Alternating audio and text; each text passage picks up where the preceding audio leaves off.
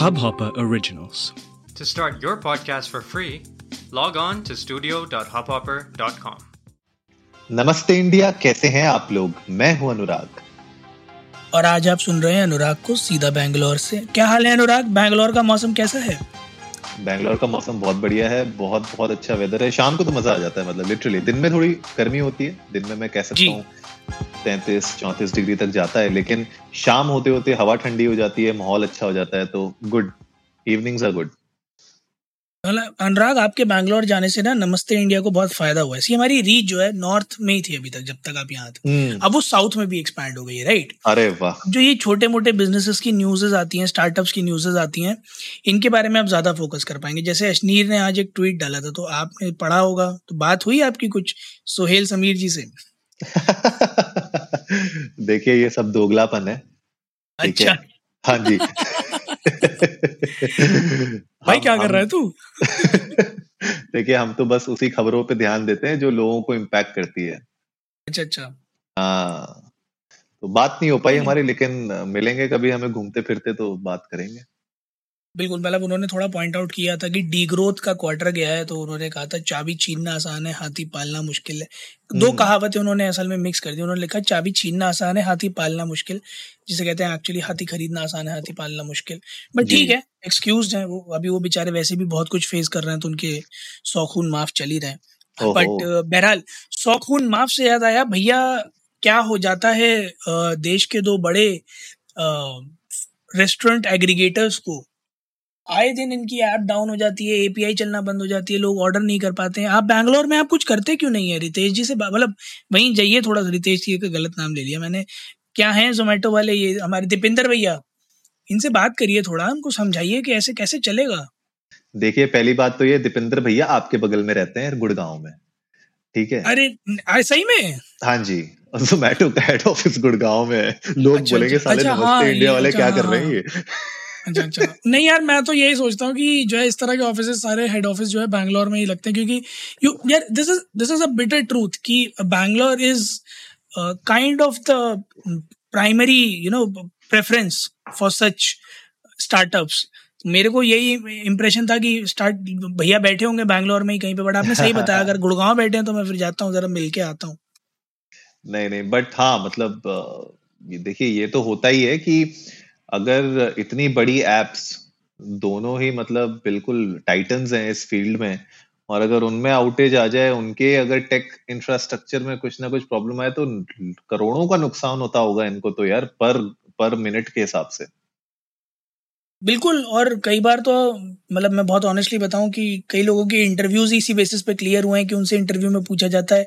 अगर स्विगी जैसी या जोमेटो जैसी ऐप बनानी है तो उसका पूरा आर्किटेक्चरल लेआउट बताओ जनता बताती है उसे। अब आप अच्छा। सोचिए कि कोई पढ़ पढ़ा के हाँ हाँ these are interview question actually कि अगर एक उस स्केल की ऐप बनानी है आपको तो आप उसका इंफ्रास्ट्रक्चर लेआउट पूरा डिफाइन करिए कि कैसे करेंगे फिर उसमें हम्म। कई सारे यूज़ केसेस हैं वो हैंडल कर रहे हैं तो कैसे करेंगे। और समझिए अगर इस तरह की एप्स इतने फ्रीक्वेंट आउटेजेस फेस करेंगी तो फिर इंटरव्यू में आप क्या पूछेंगे? मतलब इंटरव्यूअर भी कहेगा कि आप क्या सवाल पूछ रहे हैं? बताओ मैं कोई इंफ्रास्ट्रक्चर बता भी दूँ तो आप कहेंगे इसमें तो बहुत आउटेज आता है जो कि बिटर ट्रुथ है। तो सही आंसर क्या है फिर उसका? But actually this is something which मुझे नहीं समझ में आता आज की डेट में with cloud being you know taken to such extreme ends जिसकी अतः नहीं है कोई। जी। उस उस टाइम पर आकर इस तरह के आउटेजेस आ कैसे रहे हैं? I am not. Able to comprehend the very fact मैं बताऊँ इसका आंसर क्या है? हाँ जी हाँ जी। इसका आंसर ये है कि हाथी खरीदना आसान होता है पालना मुश्किल। अरे भैया आप तो आप तो आप तो हाथी की पूछ पकड़ के बैठ गए। आप समझने की कोशिश करिए जनता के पर्सपेक्टिव से समझने की कोशिश करिए। सी एक एक टर्म होता है डिस्ट्रीब्यूटेड सिस्टम्स राइट हाँ हाँ। एक ही चीज़ है बट आपको उसकी अवेलेबिलिटी बहुत ज़्यादा रखनी है क्योंकि आपकी जनता बहुत बड़े एरिया में फैली हुई है तो आप क्या करते हो उसके काइंड बहुत सिंपल टर्म्स में बताऊँ तो काइंड ऑफ़ रेप्लिकास छोटे छोटे। क्रिएट करके इधर उधर रख देते हो ताकि एक एरिया एक जगह से सर्व हो रहा है दूसरा एरिया दूसरी जगह से सर्व हो रहा है। तो अगर कहीं एक जगह सर्विस इंटरप्ट हुई तो बाकी जगह ऑपरेशनल है। बट अगर थ्रू आउट द कंट्री वो स्प्रेड हो जाए सपोज़ करिए तो बहुत बड़ा क्वेश्चन मार्क बन जाता है कि आप अपने अंडरलाइंग इंफ्रास्ट्रक्चर में कर क्या रहे हैं। एग्जैक्टली और एक और बहुत बड़ा क्वेश्चन मार्क यहाँ पर ये भी आ जाता है उन लोगों के लिए जो हेविली डिपेंड करते हैं इस तरह के सर्विसेज़ पर। जैसे कुछ लोग हैं जो बाहर से ही ऑर्डर करते हैं। जी। है ना? ऐसे हैं जनता। तो सोचे आप उनका क्या होगा? कि अगर कोई एक ऐसी लोकेशन पर सिर्फ़ इस वजह से रह रहा है कि मैं ऑर्डर कर सकता हूँ कि आसपास उसके कोई ईटरी नहीं है। हम्म अब हम्म। इनकी ऐप अगर 24 घंटे के लिए बंद होगी तो क्या वो भूखा मरेगा? करेक्ट करेक्ट करेक्ट ट्रू सही बात तो है। इस इस तरह के जो पॉइंट्स हैं वो एक्चुअली में बहुत बड़ा क्वेश्चन मार्क वापस खड़ा करते हैं कि जो मेरे ख्याल में ग्यारहवीं बारहवीं में आज भी ऐसे के रूप में लिखवाया जा रहा होगा कि टेक्नोलॉजी बून और बेन हाँ हाँ so that that brings about बहुत छोटा बहुत ऑर्थोडॉक्स टॉपिक लगेगा बट आज भी उतना ही वैलिड है। आपका क्या कहना है, अनुराग, कि इस तरह के जो फ्रीक्वेंट आउटेजेस हैं, चाहे सिर्फ़ स्विगी जोमेटो नहीं, और भी कई सारे ऐप्स हैं, जो और कई सारे डोमेन्स में चल रहे हैं, जो लोगों की रोज़मर्रा की ज़िंदगी का एक बहुत इंटीग्रल पार्ट बन गए धीरे धीरे तो आपको क्या लगता है कि इस तरह के जो फ्रीक्वेंट आउटेजेस हैं, इनका क्या इम्पैक्ट और पड़ता है जनता पर? मुझे देखिए, एक तो सबसे बड़ी चीज़ ये लगती है कि हम लोग एक तो बहुत ज़्यादा डिपेंडेंट हो गए हैं। जैसे आपने बताया कि बहुत सारे लोग जिनको जो डिपेंडेंट हैं इस तरीके की सर्विसेज़ में उन जी। लोगों को सबसे बड़ी दिक्कत आती है। अब जैसे आपने मुझे याद है कुछ एपिसोड्स पहले हम लोग डिस्कशन करे थे ब्लिंकिट के बारे में और आपने कहा था कि यार मैं सुबह सुबह कभी कभी लेजीनेस के चक्कर में मुझे पता ही नहीं होता कि अंडे रखे हैं फ्रिज में कि नहीं रखे हैं और फिर जी। मुझे इमीडिएटली चाहिए होती है वो।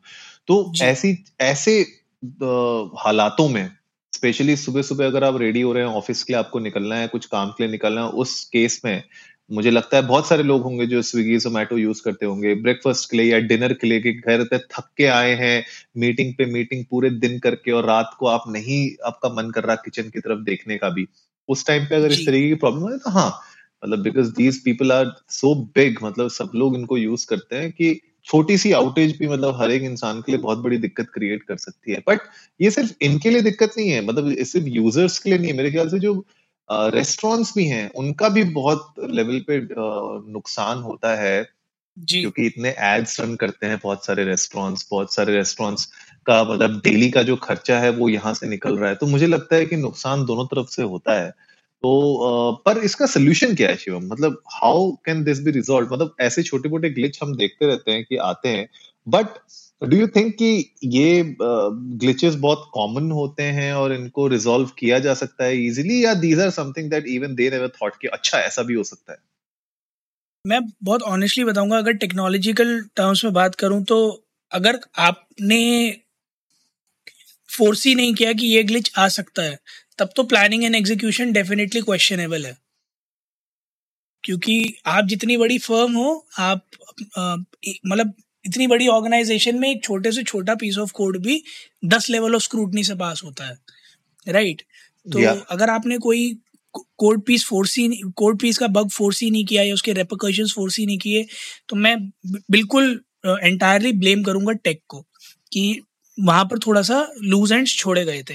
हम्म। कई बार ऐसा होता है कि आप कुछ थर्ड पार्टीज़ पर रिलाय कर रहे होते हो और वो फेल हो जाती है तो वो बियॉन्ड कंट्रोल है। जैसे अ, अभी थोड़े दिन पहले आकामाई एक कंपनी है जिसका हम्म। सीडीएन चलता है उसका आउटेज आया था। तो कई सारी ऐसी बड़ी बड़ी कंपनीज़ थी जिनके सर्वर्स डाउन हुए थे इंक्लूडिंग पेटीएम है ना? हम्म। तो उस केस में पेटीएम के हाथ से चीज़ें बाहर है तब तो वो विक्टिम है। बट ओके अगर इस तरह का टेक्निकल इशू जहाँ पर आप ऑर्डर नहीं कर पा रहे हो या फिर आप खुद कह रहे हो कि हमारा टेम्परेरी टेक्निकल ग्लिच है तो यहाँ पर तो बिल्कुल पूरी पूरी ओनर्स जो है वो टेक्नोलॉजी टीम पर ही जाएगी क्योंकि टेक ड्रिवन कंपनीज़ ही हैं ये टेक इनेबल्ड नहीं है ये टेक ड्रिवन कंपनीज़ हैं। तो बहुत हेवीली रिलायड हैं ये और मेरे ख्याल में बहुत फूक फूक के कदम रखने चाहिए इनको। तो अवॉइड करने के लिए इकलौती सोल्यूशन जो टेक में हमेशा हर कोई लेकर चलता है वो है रिग्रेस टेस्टिंग है हम्म ना तो आप हम्म। छोटे से छोटी चीज़ के लिए रिग्रेस टेस्टिंग करो। जितने मल्टीपल लेवल्स ऑफ़ चेक्स अगर आपको लगाने हैं तो आप लगाओ। आप उसको दस बार अलग अलग एनवायरनमेंट्स में टेस्ट करो before making it live life के रेप्लिकास बना बना के टेस्ट करो। बट इस बात को टू द पॉइंट इंश्योर करो कि जो भी आपका पीस ऑफ़ कोड लाइव चल रहा है वो बग फ्री हो। करेक्ट मैं ये नहीं कहता hundred percent bug free code होता है बट इंश्योर करना कि वो ninety nine point nine nine percent bug free हो कीटाणुओं जैसा। हम्म वो ज़रूर आपकी ज़िम्मेदारी। तो I guess there is a high responsibility on the tech team and I I believe pandemic में उसी बात के पैसे भी मिले हम लोगों को। अच्छा मुझे एक बात बताओ मुझे बड़ा एक बड़ा इंटरेस्टिंग सा वो आया because you also work in the same field ऐसी सिचुएशन में क्या हालत होती है? मतलब आप लोगों की टीम की मतलब क्या हालत हो रही होती है? क्या इंटरनल डिस्कशन हो रहे होते हैं? मतलब कैसा माहौल होता है उस टाइम पे कि ऐप डाउन हो गई भैया ये नहीं हो रहा वो नहीं हो रहा सोशल मीडिया फटा पड़ा है। तो उस टाइम पे internally as a developer team support team आप लोगों के क्या मतलब कैसा क्या चल रहा होता है मतलब माहौल? दो चीज़ें होती हैं जो पैरेलल चल रही होती हैं। पहला तो एक पैनिक सिचुएशन जिसमें हर कोई है क्योंकि साइट अप करना या ऐप अप करना प्रायोरिटी है। हम्म। है ना? तो सबसे पहले तो यही है कि रेजोल्यूशन चाहिए। At the same time RCA which is root cause analysis RCA बहुत ज़्यादा ज़रूरी है क्योंकि मैनेजमेंट सबसे पहले वही माँगता है कि हुआ क्यों? इन डेप्थ एनालिसिस चाहिए कि हुआ क्यों? Who is to be blamed है ना? What actually went wrong how to resolve it in the future तो इन अच्छा। तीनों का आंसर जो है आरसीए से ही मिलता है। मैं आपको एक बहुत छोटा एग्जांपल देता हूँ। हमारी जो कंपनी है उसकी वेबसाइट एक बार डाउन हुई थी for eight hours that is a very long period of time for the kind of organisation I am working with तो हमें पूरा अ, आठ घंटे लगे थे उसे अप कर रहे हैं because that was a blunder again that was a third party issue but blame was on us but we- it took us eight hours to get it up root cause analysis की एक चौबीस पन्नों की report जमा करी थी हम लोगों ने दो दिन के हम्म अंदर। हम्म। जिसमें एक एक चीज़ मेंशन करी थी कि कहाँ से कहाँ गलत हुआ कहाँ से कहाँ गलत हुआ कितनी सर्विसेज़ इफेक्टेड थी क्या ऐसा था जो डाउन हुआ क्या हमने रेमेडीज ली कैसे कैसे उसे अप किया फ्यूचर में कैसे उसको स्टॉप कर सकते हैं who are to be blame etcetera etcetera और ओके जब तक उसको पूरा रिजॉल्व नहीं कर दिया गया तब तक हर किसी के माइंड में सिर्फ़ एक चीज़ थी किस किस की नौकरी जाएगी। हम्म हम्म। क्योंकि बहुत आम बात है इस तरह के सिचुएशंस में नौकरी जाना। तो जो आपका सवाल था कि कैसा माहौल रहता है टेंशन का माहौल रहता है बिल्कुल वैसे ही जैसे हाँ जैसा एमआई के मैच में हुआ K K R versus M K match में हुआ पैट कमिंस के आने से पहले तक। और इनफैक्ट पैट कमिंस आने के दो ओवर बाद तक। आखिर के बत्तीस रन को तो छोड़ दें। बट जब उन्होंने मारना शुरू करा था ना जो जो मोमेंट होता है कि अगर विकेट नहीं गिरा तो क्या होगा? अगला इसने एक हम्म छक्का और हम्म। मार दिया तो क्या होगा? रन रेट ऐसा है तो क्या होगा? प्लस जो अगला बॉलर आ रहा होता है वो भी अपने दिमाग में सोच रहा होता है कि इतनी बुरी तरह मार रहा है मुझे ना दे दे बॉल कराने को और मेरे ओवर में पड़ गए तो। So similar kind of a situation happens in such conditions hmm interesting interesting हाँ यार मतलब ये तो अच्छा खासा टेंशन का माहौल है कि लोग ये सोच रहे हैं कि भैया किसका पत्ता कट गया अब? बिल्कुल बहुत बहुत बिल्कुल you can cut the tension with knife यही शायद फ्रेज है ना? हाँ मतलब नाइफ से काटो कैसे भी काटो किसी का तो कटता ही है। लेकिन आई एम श्योर इस तरीके की जो आप आरसीए के बारे में बात कर रहे थे इसका पूरा का पूरा मुझे लगता है कि मिटिगेशन प्लान्स और वो सब कंपनीज़ बना के चलती ही होंगी और जी मिरर्स होते होंगे बहुत सारी चीज़ों को ध्यान पे रखा जाता होगा। और ये एक्चुअली पहली बार नहीं हुआ है बहुत बार ऐसा होता है कि हम देखते हैं इस तरीके के आउटेज आते रहते हैं। आपने भी कुछ एग्जांपल्स अभी बताए थे हमें। तो आई एम श्योर मतलब जो हमारी ऑडियंस आज सुन रही होगी उन उनमें से बहुत सारे लोग होंगे जो इस फ़ील्ड में होंगे और उनको थोड़ा सा एक नॉस्टैल्जिया और थोड़े से खौफ वाले माहौल में हम ले गए होंगे। तो गाइज़ आप लोग भी जाइए इंडिया इंडस्ट को नमस्ते पे ट्विटर और इंस्टाग्राम पे। हमारे साथ अपने कुछ खौफनाक पल शेयर करिए। बताइए कि क्या कभी आप लोगों के साथ ऐसा हुआ था? और अगर हुआ था तो हड्डी गले में अटकी थी कि नहीं? बिल्कुल गाइस हमें सुन के बहुत अच्छा लगेगा। बस खांसते खांसते मत बताइएगा। पहले पानी पी लीजिएगा फिर ज़रूर बताइएगा। उम्मीद है आप लोगों को आज का एपिसोड पसंद आया होगा तो जल्दी से सब्सक्राइब का बटन दबाइए और जुड़िए हमारे साथ हर रात साढ़े दस बजे सुनने के लिए ऐसी कुछ इन्फॉर्मेटिव खबरें। तब तक के लिए ऑर्डर करते रहिए और सुनते रहिए। नमस्ते, नमस्ते इंडिया इंडिया